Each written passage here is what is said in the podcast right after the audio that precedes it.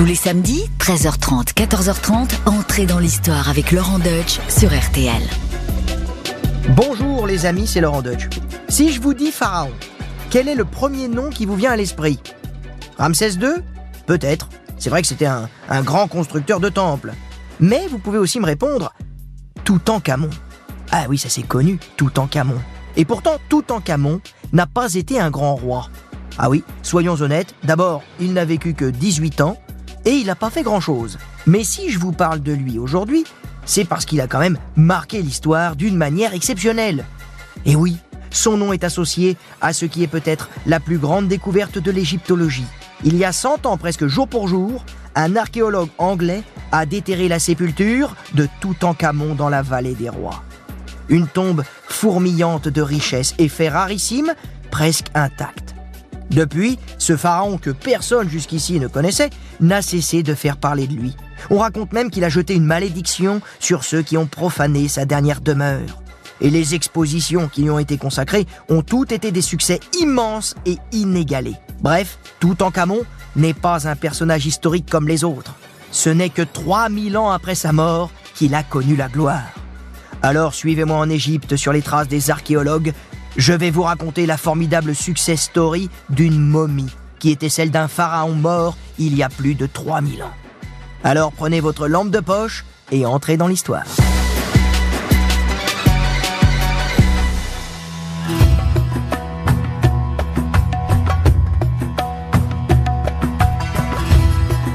Tout commence il y a 100 ans. En 1922, nous sommes sur la rive ouest du Nil, au pied d'une montagne aride. Bienvenue dans la vallée des rois. C'est ici, en face de la ville de Luxor, qu'on appelait jadis Thèbes, que les pharaons du Nouvel Empire ont creusé leur dernière demeure. Et qui dit nécropole royale dit fouille archéologique. Depuis le 19e siècle et le déchiffrage des hiéroglyphes par Champollion, l'égyptologie a le vent en poupe. Des fouilleurs français, britanniques et italiens se sont succédés dans la vallée des rois et ont mis à jour 61 hypogées. Malheureusement, ces sépultures souterraines ont été retrouvées presque vides. Grosse déception quand on sait que les tombes égyptiennes regorgeaient d'un sublime mobilier funéraire censé accompagner le défunt dans l'au-delà. La faute aux pillards de l'Antiquité qui ont écumé les tombes et fait main basse sur ce bric-à-brac très précieux. En 1922, la vallée des rois a été creusée comme un gruyère et les archéologues croient en avoir fait le tour. Mais quelqu'un est persuadé que le site a encore des secrets à livrer. Des secrets et peut-être même des trésors. Ce quelqu'un, c'est Howard Carter. Cet archéologue britannique à la moustache triomphante connaît la vallée des rois comme sa poche. Il en a été le contrôleur des fouilles. Un job que malheureusement il a perdu après s'être battu avec des touristes français. Ah oui, au début du XXe siècle, la vallée des rois est déjà une place prisée par le monde entier. Carter a ainsi connu une petite traversée du désert, ce qui entre nous va bien avec l'Égypte. Mais il est revenu aux affaires grâce à un autre Anglais moustachu, Lord Carnarvon. Carnarvon, c'est un aristo fortuné et ambitieux. Un rentier un peu désœuvré qui s'est passionné pour l'Égypte ancienne et qui s'est lancé dans la pratique de l'archéologie. Mais comme il trouve rien, il s'est acheté les services d'un homme de terrain, Howard Carter, qu'il charge de faire fouiller la vallée en 1915. Nos deux moustachus partagent une même obsession, retrouver la tombe de Toutankhamon. Ah, Toutankhamon, c'est un peu le serpent de mer de la vallée des rois. On en parle, mais on n'en voit pas la queue. C'est un roi qui aurait régné au cours de la 18e dynastie, sans doute dans l'entourage du célèbre pharaon hérétique Akhenaton. On ne sait rien sur ce Toutankhamon, mais comme on a retrouvé des poteries et des statuettes à son nom dans la vallée, on se dit qu'il est peut-être euh, enterré là, quelque part. Mais personne n'a jamais croisé sa tombe. Beaucoup pensent d'ailleurs qu'elle n'aurait jamais existé. Mais tout ça, ça ne décourage pas Carter, qui décide de ratisser la vallée de fond en comble à la recherche du pharaon mystérieux. Enfin, quand je dis qu'il va tout ratisser, il va surtout superviser. Hein. Ceux qui vont ratisser sous le soleil par 45 degrés, ce sont ces ouvriers égyptiens qui vont manier le râteau. Les années passent et tout en Camon reste introuvable. Lord Carnarvon perd patience. Il a beau être riche, ses finances s'amenuisent. Ainsi, en 1922, notre Lord annonce à Carter qu'il arrête les frais. Mais Carter le convainc de signer pour une année encore, la dernière c'est promis. car l'archéologue a une folle intuition. Si la tombe de Toutankhamon est si difficile à trouver, c'est pas parce qu'elle n'existe pas. C'est peut-être plutôt parce qu'elle a été recouverte par d'autres vestiges archéologiques. Eh oui, ne se cacherait-elle pas sous ces cabanes d'ouvriers qui ont servi à construire la tombe de Ramsès VI Là, on le voit, Carter joue le tout pour le tout. En plus, l'entrée de la tombe de Ramsès VI est un passage très fréquenté par les touristes. Qu'importe, il en fait bloquer l'accès. Il fait dégager les cabanes. Et le 4 novembre 1922 est à marquer d'une pierre blanche. D'abord parce que c'est la date anniversaire de la naissance de mon père, le 4 novembre 1945, mais surtout parce qu'un porteur d'eau égyptien, là c'était pas mon père, voit apparaître une marche taillée dans le roc. Une marche. Frénétiquement, les ouvriers creusent autour de la marche. Ils creusent et ils découvrent alors un escalier qui descend dans les profondeurs. 16 marches plus tard, une porte apparaît. Elle est refermée par des sceaux qui portent le nom tant espéré de Toutankhamon. Quel miracle En plus, les sceaux sont intacts. Eureka Carter jubile. Il a trouvé la sépulture et celle-ci est inviolée. Pas question cependant d'ouvrir la tombe sans son mécène qui lui est reparti en Angleterre. Et oui, c'est quand même lui qui paye, donc on va être correct, on va l'attendre pour ouvrir le cadeau. Alors, Carter adresse un télégramme à Carnarvon, sans doute le plus beau que le Lord n'ait jamais reçu. Écoutez plutôt. Je vais essayer de vous la retranscrire avec le style télégraphique. Tombe superbe avec saut intact. Stop. Attends votre arrivée pour ouvrir. Stop. Post-scriptum. Félicitations. Communication terminée. Le montant de votre communication s'élève à 78 livres. Ah oui, l'Égypte, c'est pas la porte à côté.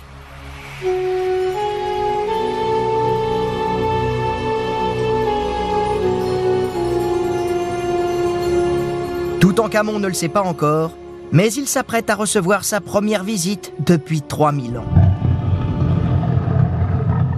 C'est à l'abri des regards que Howard Carter et Lord Carnarvon pénètrent pour la première fois au sein de la sépulture du pharaon. Lady Evelyn, la fille de Carnarvon, qui suit son père comme son ombre sur les chantiers de fouilles, est avec eux. Jamais ils ne se sont sentis aussi privilégiés. Ils tremblent d'excitation. La tombe est moins grande que la plupart des complexes funéraires de la vallée. La pièce qu'ils découvrent n'est pas décorée de magnifiques peintures murales.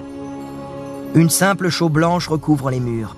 Mais partout scintillent des formes dorées. Devant leurs yeux ébahis se déploie un amoncellement d'objets qui composent le parfait petit trousseau du roi décédé. Des grands lits à tête de dieux et d'animaux, des coffres incrustés d'ébène et d'ivoire, des sièges finement ciselés, des chars démontés étincelants d'or. Bref, pour les Égyptiens qui croyaient dur comme fer à la vie après la mort, il y a tout ce dont un pharaon peut avoir besoin dans l'au-delà. Enfin, il manque quand même quelque chose. En effet, aucune trace du sarcophage abritant la momie de Toutankhamon. Nos moustachus se mettent à chercher jusqu'à ce que Carter discerne une porte murée entre deux statues noires de pharaons qui semblent monter la garde. C'est derrière ce mur que se cache la chambre funéraire du roi. Carter a alors une furieuse envie d'enfoncer la porte. Mais c'est un archéologue sérieux. Pas irréprochable non plus, hein. On sait qu'il s'est pas privé, d'ailleurs, avec Lord Carnarvon, d'embarquer sous le manteau quelques objets puisés dans la tombe. Il sait que ces trésors sont destinés à aller au musée égyptien du Caire et il veut sa part du butin. Bref, Carter n'est pas blanc-blanc, mais il connaît son métier. Surtout, ne pas griller les étapes, de peur de commettre des dégâts irréversibles et de s'en mordre les doigts pour les siècles à venir. Il faut d'abord vider le contenu de cette merveilleuse antichambre pour avoir le champ libre pour la suite. Ainsi, c'est en manipulant les effets personnels de Toutankhamon que Carter commence à faire véritablement connaissance avec le pharaon. Les vêtements de petite taille retrouvés dans les coffres laissent penser que le pharaon n'a pas vécu très vieux. Et la multitude de cannes entassées ça et là laisse soupçonner que le roi avait peut-être un handicap physique. Ok, les cannes sont un insigne de prestige, mais on en a retrouvé 130, avec des traces d'usure, donc on imagine plutôt qu'elles ont été utilisées. Et ça, ça l'humanise sacrément, notre Toutankhamon. Carter a hâte de rencontrer le roi en personne. Et il n'est pas le seul. Le bruit de la découverte s'est répandu comme une traînée de poudre. Les journalistes et les photographes du monde entier accourent pour couvrir l'événement. Il faut dire qu'après les horreurs de la Première Guerre mondiale, une actualité aussi réjouissante est la bienvenue. Les touristes aussi affluent pour voir ce trésor sortir des tréfonds de la terre. Et tous n'espèrent qu'une chose, pénétrer dans la tombe. Vous imaginez? Entrer dans la première sépulture inviolée de la vallée des rois, ou presque inviolée, car on sait que des pillards se sont introduits juste après les funérailles, mais ils n'ont emporté que des petits objets avant que la tombe ne soit définitivement refermée, oubliée et recouverte par d'autres constructions. En résumé, c'est la plus grande découverte de toute l'histoire de l'égyptologie. Carter, lui, ne se laisse pas déconcentrer par cette effervescence. Il continue son fastidieux travail d'inventaire et essaie de contenir le flot d'amis ou d'amis d'amis qui viennent gratter à la porte de la sépulture afin de voir ce qui s'y trame. Le 17 février 1923, l'antichambre est enfin vide. Carter exulte, il va enfin pouvoir accéder au roi. La porte de la chambre funéraire est abattue. Carter et une poignée d'invités triés sur le volet découvrent une toute petite pièce occupée presque entièrement par une vaste chapelle dorée. Sous cet édifice, plusieurs sarcophages sont emboîtés comme des poupées russes. Le désassemblage est long, complexe, mais les efforts sont merveilleusement récompensés. Le visage idéalisé d'un pharaon apparaît enfin. Et ce visage, vous l'avez sans doute en tête, car il est devenu l'objet le plus célèbre de toute l'Égypte antique. Il est coiffé d'un émesse à bandes dorées et bleues surmonté d'un vautour et d'un cobra. Sous ce masque en or pur, en lapis lazuli et en pâte de verre, repose la momie du roi. Tout Camon est là, embaumé, recouvert de bijoux, mais en chair et en os. Et c'est le moment pour moi de vous parler un peu de lui. Mais qui était Toutankhamon Il y a 100 ans, on ne savait presque rien sur ce pharaon. Il est grand temps à présent de vous parler un petit peu de lui. Car le brouillard mystérieux s'est un peu dissipé aujourd'hui. Merci la science.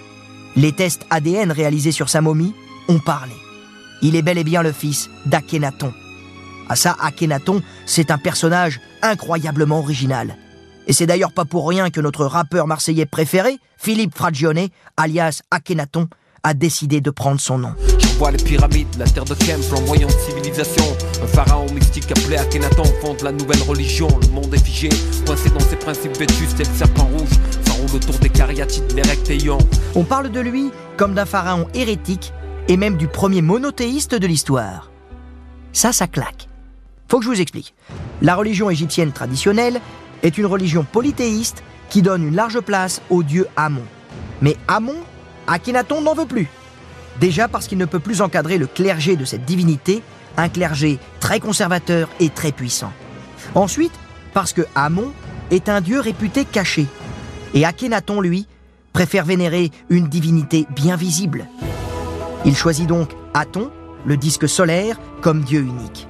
Ça, c'est une véritable révolution religieuse qui se double d'un gros déménagement. Il quitte sa capitale, Thèbes, où les fans d'Amon font la loi. Il s'installe alors à 300 km de là, dans une zone désertique qu'on appelle Amarna. Là, il fait bâtir des temples à ciel ouvert. Le but, c'est de pouvoir prier directement au contact des rayons de son disque solaire préféré.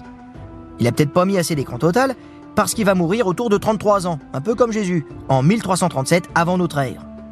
Alors c'est d'abord sa fille Méritaton qui grimpe sur le trône, mais rapidement elle est chassée du pouvoir, et c'est Toutankhamon, qui s'appelle encore à l'époque Toutankhaton, en honneur à la fois de son père, qui devient roi à l'âge de 9 ans seulement. Et là, c'est compliqué. Toutankhaton règne en effet sur un pays en proie à une grosse crise religieuse. Donc pour parer au plus pressé, il décide de restaurer l'ordre ancien, celui du dieu Amon. Enfin, quand je vous dis qu'il décide, c'est qu'un gamin, je vous le rappelle, cette décision, elle est plutôt prise par le haut fonctionnaire qui gouverne à sa place. Aïe. A-Y, ça c'est un nom. C'est donc sous la houlette de Haï que tout en Toutankhaton rend ses privilèges traditionnels au clergé d'Amon. Il quitte Amarna et réaménage à Thèbes. Il retire aussi le suffixe Aton de son nom pour se renommer Toutankhamon. Vous le voyez, si Akhenaton était un révolutionnaire, Toutankhamon est celui qui s'est contenté de détricoter ce qu'a fait son papa et de rétablir la norme. Oui, rétablir la norme, c'est bien, mais ça a quand même moins de panache. En plus, il n'aura guère le temps d'en faire davantage, car il va mourir très jeune, à l'âge de 18 ans. Donc on se pose la question, de quoi est-il mort? Mort naturelle ou plutôt empoisonnement, assassinat? L'étude de sa momie montre que Toutankhamon était clairement pas très en forme. Oui, quand certains sont nés bâtis dans du chêne, d'autres ont plutôt été bâtis dans du chèvrefeuille, ce qui était le cas de Toutankhamon. Enfin, je veux dire, Toutankhamon. Grâce à l'étude de sa momie, on peut établir un carnet de santé et c'est pas top du tout. Écoutez plutôt. Un pied beau, causé par une maladie des os, ce qui d'ailleurs explique sa passion pour les cannes. Il avait aussi le paludisme, une fracture infectée à la jambe, sans oublier les déficiences génétiques liées à la consanguinité. Oui, on a découvert, encore une fois grâce à l'ADN, que les deux parents de Toutankhamon étaient frères et sœurs. Oui, chez les têtes couronnées égyptiennes de l'Antiquité, l'usage était de se marier entre frères et sœurs. Et ça, je peux vous dire que ça favorise pas l'espérance de vie. C'est sans doute la conjonction de tous ces facteurs qui a tué Toutankhamon. Mais pour les grands personnages, il y a toujours ceux qui prétendent et qui préfèrent une propension pour le mystérieux.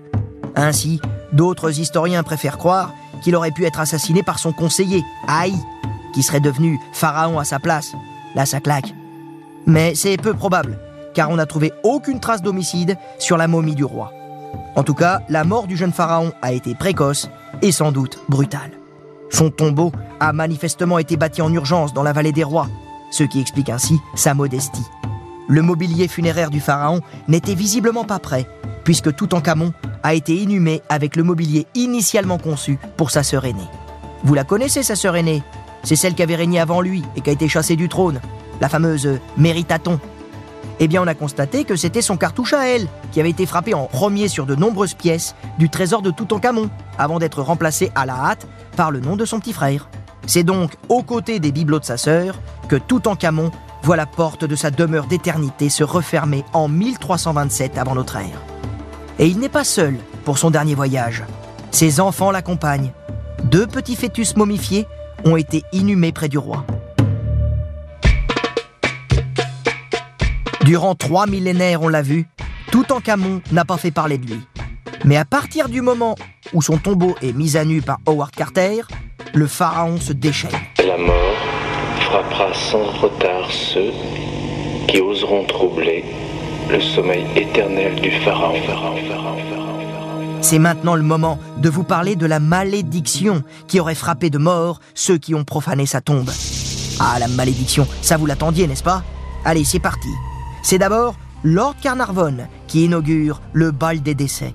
Peu de temps après avoir assisté à l'ouverture de la chambre funéraire, le mécène est pris de mystérieuses suées, de fièvre, et il décède le 5 avril 1923 à l'âge de 57 ans. Cause de la mort? Une piqûre de moustique qui se serait infectée, ce qui aurait causé une septicémie doublée d'une pneumonie. Bon, faut dire que le Lord avait la santé fragile. Mais sur le chantier, le bruit court. C'est la vengeance du pharaon qui s'exerce. N'a-t-on pas vu d'ailleurs le canari de Carnarvon, qu'il avait emmené avec lui en Égypte, se faire dévorer par un cobra? Si ça, c'est pas un signe de malédiction? La presse tient là une histoire géniale. En plus, il faut bien dire qu'elle est en manque euh, d'anecdotes croustillantes à raconter sur tout en camon. Howard Carter a réservé l'exclusivité de ses infos aux Times. Alors, euh, faut bien noircir du papier comme on peut. La mort de Carnarvon n'est que le début d'un incroyable feuilleton. En 1923, c'est au tour du financier, George J. Gould, de mourir d'une pneumonie. Il avait lui aussi contracté une fièvre après la visite de la tombe. Là, les médias s'emballent. En 1924, c'est le professeur Hugh Evelyn White, collaborateur dépressif de Carter, qui se suicide. Et lui aussi était un des premiers à avoir pénétré dans la chambre mortuaire. Pas de doute pour les journaux, c'est encore la malédiction. En 1928, c'est l'archéologue Arthur C. Mace qui meurt sans aucune raison apparente. Et lui aussi, il avait aidé Carter à abattre le mur de la chambre mortuaire. La presse ne parle que de ça. En 1929, Richard Bethel, le secrétaire de Carter, est retrouvé inanimé dans son lit après un accident vasculaire. Et pour la petite histoire, le père de Bethel se suicide le même jour. Sur le chemin de son enterrement, un corbillard écrase un gamin. Là, vous avouerez quand même que ça a des airs de série noire. Bon, je vous le dis tout net, j'adore les histoires de malédiction dans les bouquins d'Agatha Christie, qui d'ailleurs était passionnée elle aussi par l'égyptologie. C'est sympa aussi les malédictions dans les albums de Tintin, mais dans la vraie vie, j'y crois moins. Je suis plutôt cartésien. Cependant, raisonnablement, certains scientifiques se sont quand même demandé si l'atmosphère de la tombe n'avait tout de même pas favorisé certains décès. Car parmi les victimes, on dénombre un taux assez élevé de pneumonie asphyxiante. Les hypothèses ont été nombreuses au cours du XXe siècle. Les fientes de chauve-souris auraient-elles pu transmettre un virus? Bon, il n'y avait pas de chauve-souris dans la sépulture. Ou alors ce serait peut-être les moisissures, engendrées par les fruits et légumes, laissés pour nourrir le pharaon mort.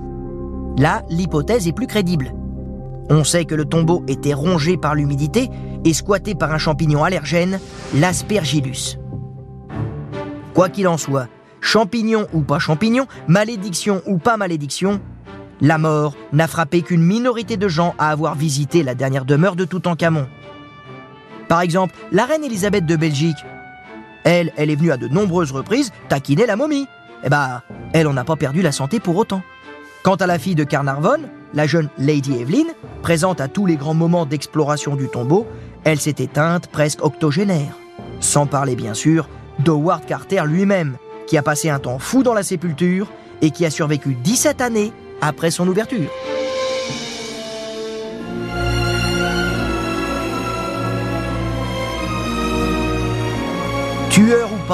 Toutankhamon a continué de passionner les foules tout au long du XXe siècle.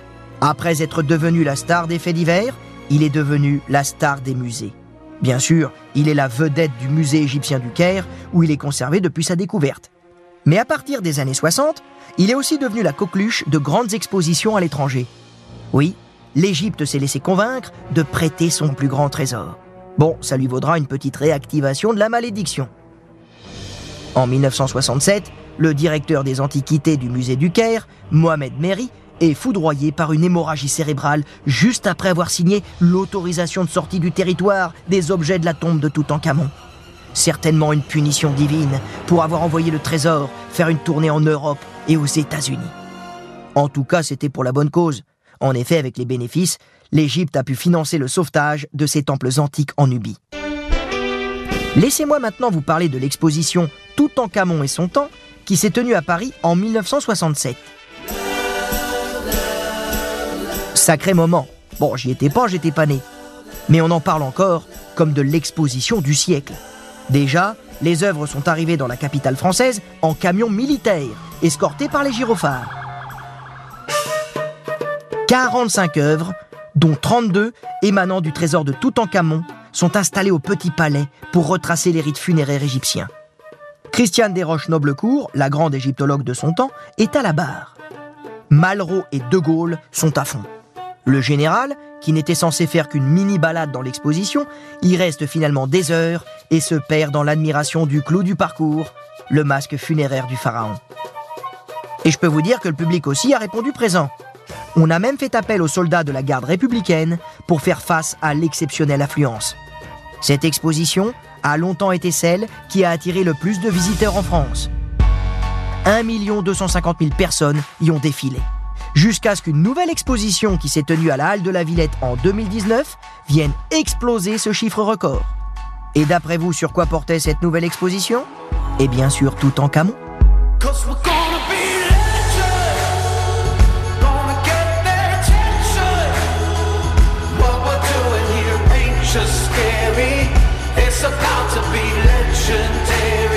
C'est pas incroyable ça? Tout en camon pour les musées, c'est une bénédiction. À croire qu'il n'y avait qu'une seule personne capable de détrôner Toutankhamon. Toutankhamon lui-même. Il est vraiment trop fort. Face à lui, on ne peut pas lutter. Cette exposition a été un grand moment. En plus, le musée du Caire à l'époque était fermé, en prévision de son déménagement près des pyramides de Gizeh. Il a donc pu prêter un énorme paquet d'œuvres. Ce ne sont pas moins de 150 objets du trésor du pharaon qui ont pu faire le déplacement à la Villette. Bon, le célèbre masque était cette fois aux abonnés absents, était trop fragile pour supporter le voyage. Mais quand même, le succès a été colossal. Plus d'un million 420 000 visiteurs ont été comptabilisés alors même que l'entrée était à prix d'or. C'est fou de se dire qu'aucune personnalité n'a jamais réussi à damer le pion à tout en camon dans le cadre d'une exposition française. Oui, personne. Ni Léonard de Vinci, ni Picasso, ni Louis XIV, ni Beyoncé, ni qui que ce soit. Tout en Camon. Un pharaon en soi assez mineur, qui en plus aura une très courte vie, a eu une destinée exceptionnelle et est devenu la superstar de l'Antiquité. Mais finalement, c'est sa discrétion, en tout cas celle de sa tombe, qui l'a préservé des outrages et qui lui a permis de devenir une star. Nul doute que si on avait retrouvé intactes les sépultures d'un Ramsès, d'un Toutmosis, d'une Hatshepsut ou encore d'un Akhenaton, la figure de Toutankhamon aurait été largement éclipsée par l'héritage de ses rois, de ses reines plus majeurs que lui. Et c'est bien grâce à lui aujourd'hui qu'un nombre incalculable d'enfants de différentes générations ont caressé un jour le rêve de devenir égyptologue. Quel que soit votre âge, pour fouiller plus loin, je vous recommande la trilogie encyclopédique de Christian Jacques, l'œuvre de toute une vie, l'Égypte pharaonique. Bon voyage. Ah, tout en Camon, l'Égypte, le soleil, la Méditerranée, ça fait du bien de parler de tout ça. J'ai la chance d'avoir à mes côtés Amandine Marshall, qui est docteur en égyptologie et directrice des chaînes d'égyptologie sur YouTube, tout en Catube et Nefertitube. Bonjour Amandine. Bonjour. Qu'est-ce que je n'aurais pas dit sur tout en Camon et euh, qui vous semble important de rappeler? Alors vous avez dit beaucoup de choses. Euh, vous avez dit clairement l'essentiel. Peut-être ce qui serait intéressant, c'est de rappeler qu'il a eu une vie euh, particulièrement compliquée, particulièrement dure. Alors dans les grandes lignes, euh, il est orphelin très jeune, il a de très très gros soucis de santé, il va être aussi manipulé par euh, des adultes. Euh, son épouse et demi-sœur est elle aussi très lourdement handicapée, ils vont perdre des enfants. Donc tout ça fait que entre ça et le fait qu'il décède très jeune, c'est une vie plutôt de malheur, ce que les gens ne soupçonnent peut-être pas forcément. Donc quand je disais il était orphelin assez jeune, quand il monte sur le trône, bah, s'il monte sur le trône, c'est que du coup il a plus son père, mais on a, il a plus sa mère non plus puisque sa mère euh, aurait été régente si euh, sa mère avait été encore en vie. Et de fait, la momie de sa mère, on la connaît. Alors on, ne sait pas qui elle est exactement. C'est-à-dire qu'en fait, on a sa mère, l'ADN a identifié que c'était la fille d'Amenhotep III et de la reine Ti. Donc en fait, euh, c'est les, les, les grands-parents de, de Toutankhamon. Donc c'est une, une princesse elle va épouser euh, son frère, mais après qui exactement elle est, on ne sait pas, on ne on connaît pas son prénom, et on sait qu'elle décède très jeune, hein, elle est décédée aux alentours de 25 ans, donc euh, ça c'est une première chose, il est orphelin très jeune, je le disais, il a de très gros soucis de santé, notamment au niveau des pieds, euh, il avait un pied beau, il avait euh, au niveau d'un pied, il lui manquait des, des os, il y en avait d'autres qui étaient nécrosés, ce qui fait que euh, quand il marchait c'était très douloureux. D'ailleurs, on a retrouvé pas moins de 130 cannes dans sa tombe.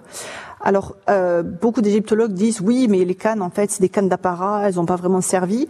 Oui, mais bon, on en a quand même qui montrent des traces d'usure et on en a qui sont plus petites, qui montrent qu'elles ont été fabriquées pour un enfant. Euh, donc ça, c'est quand même intéressant. Et puis effectivement, quand on voit les pathologies qu'il a quand même au niveau des, euh, des pieds, bon, on voit bien que clairement il y avait un problème. Puis par ailleurs, quand il monte sur le trône, il va épouser euh, une de ses demi-sœurs, la reine Orsénamon, qui était encore plus lourdement handicapée euh, que lui. Elle avait un pied comme les chinoises, les pieds bandés, donc un pied qui était complètement déformé. Elle avait un pied beau de l'autre côté, donc elle, elle ne pouvait même pas marcher, même pas avec des cannes. Et tous les deux ont quand même vécu le décès de deux enfants. On a trouvé dans la tombe de Toutankhamon un fœtus et un mort-né ou nouveau-né qui étaient momifiés. D'ailleurs, ils n'étaient pas viables. Euh, il y en avait un des deux, d'ailleurs, il avait sa colonne vertébrale qui se partageait en deux. Donc, de toute façon, il aurait survécu à l'accouchement, euh, il serait décédé. Et donc, ça, c'est une des conséquences, on va dire, de la consanguinité. Donc, ce fait qu'il a été quand même frappé par le destin, parce qu'entre ses problèmes de santé, bah, le fait qu'il est quand même décédé très jeune, qu'il euh, était orphelin, que sa demi-sœur avait aussi des gros problèmes de santé, qui ont perdu leurs deux enfants, bah, tout ça, c'est quand même pas rien quel chat noir ce tout en camon. C'est pas, c'est pas tout en camon, hein, c'est tout en carton. Et pourtant, son exposition a connu un succès sans précédent. Euh, tout le monde le connaît. Quand on pense à un pharaon, c'est tout de suite le nom de tout en camon après Ramsès hein, qui nous vient. Euh, comment se fait-il qu'aujourd'hui ce nom-là soit passé à la postérité? Amandine, qu'est-ce qu'on doit retenir de lui? En fait, ce qui est très important de signaler, parce que c'est peut-être pas une évidence pour tout le monde, c'est que tout en Toutankhamon, en fait, il a eu donc non seulement un règne court, mais c'est surtout qu'il n'a pas réussi à tourner la page de la période amarnienne qui a été initiée par son père Akhenaton, euh, et que ses successeurs ont tout fait également pour euh, non seulement le faire oublier lui, mais faire oublier son père. Donc en fait, il est mort trop jeune pour arriver à, réussir à, faire ses preuves, je dirais, par lui-même. Il est resté estampillé euh, fils d'Akhenaton Et donc c'est ce qui fait que par la suite, euh, déjà le peu qu'il avait fait pendant son règne, euh, ça a été soit oublié, soit ça a été récupéré. Alors quand on dit la période amarnienne, euh, pour ceux qui ne sauraient pas exactement ce que c'est, en fait le pharaon Akhenaton va bouleverser euh, les codes. En fait, il va prendre en grippe le clergé d'Amon, qui est un clergé très puissant. Amon, c'est le dieu qui protège la capitale, donc c'est vraiment un dieu très important. Et en fait, euh, lui a un contentieux non seulement avec le clergé d'Amon, mais ensuite, euh, lui souhaiterait mettre en avant une divinité qui est le dieu Aton, qui est une divinité solaire, donc une autre divinité solaire que le, dieu Amon. De fait, il a euh, bouleversé effectivement les conceptions religieuses de l'époque euh, parce qu'il se désintéresse complètement des autres dieux. Donc, il n'a pas fait fermer, euh, contrairement à ce qui a pu être dit, les, les, les temples des autres dieux. D'ailleurs, tout en Camon nous a laissé des stèles qu'on appelle les stèles de restauration, où il ne dit pas qu'il a rouvert les temples, il nous dit qu'en fait les temples étaient à l'abandon, qu'il y avait de l'herbe qui poussait, et en fait tout simplement pourquoi? Parce qu'Akhenaton a fait main basse sur les taxes qui auraient dû revenir à ces clergés-là, et qu'en fait ils s'en désintéressent, et donc ces temples ne peuvent plus vraiment exister par à eux-mêmes. Le problème, c'est qu'ils meurent trop jeunes. Et donc, c'est cette tentative, on va dire, de réhabilitation qui passe aussi par son nom, puisque son nom de naissance est tout en Caton, l'image vivante d'Aton. Il va faire changer son nom de naissance en tout en Camon, mais ça ne suffira pas à faire oublier, euh, voilà, tout, tout, tout l'héritage très très lourd de, de, son père. Et quand il décède, euh, ses successeurs, donc son conseiller Haï, et puis plus tard son général en chef des armées de, donc d'Égypte, euh, vont en fait s'attribuer les mérites de ce que lui il a fait justement pour réhabiliter les choses dans le pays, et ils vont dire qu'en fait c'est eux qui l'ont euh, qui, qui, l'ont fait. En fait, il faut retenir du règne de Toutankhamon, c'est que euh, bah, d'autres ont récupéré en fait euh, les mérites de ce que lui-même a fait durant le peu de temps qu'il a régné en Égypte. Merci Amandine, c'était passionnant, c'est captivant. Et pour ceux qui voudraient aller plus loin, euh, je rappelle la parution en septembre de deux livres. D'abord, un aux éditions Mondes Antiques qui est La tombe de Toutankhamon, l'envers du décor. Et plus récemment, Bienvenue à l'école des scribes, un coffret en deux volumes paru aux éditions du Rocher. Merci beaucoup Amandine. Merci pour votre invitation. Merci d'avoir écouté cet épisode d'entrée dans l'histoire. Et je vous donne rendez-vous vendredi prochain pour un nouveau personnage, un nouveau destin hors du commun. À la semaine prochaine. Et en attendant, portez-vous bien et n'hésitez pas à vous abonner.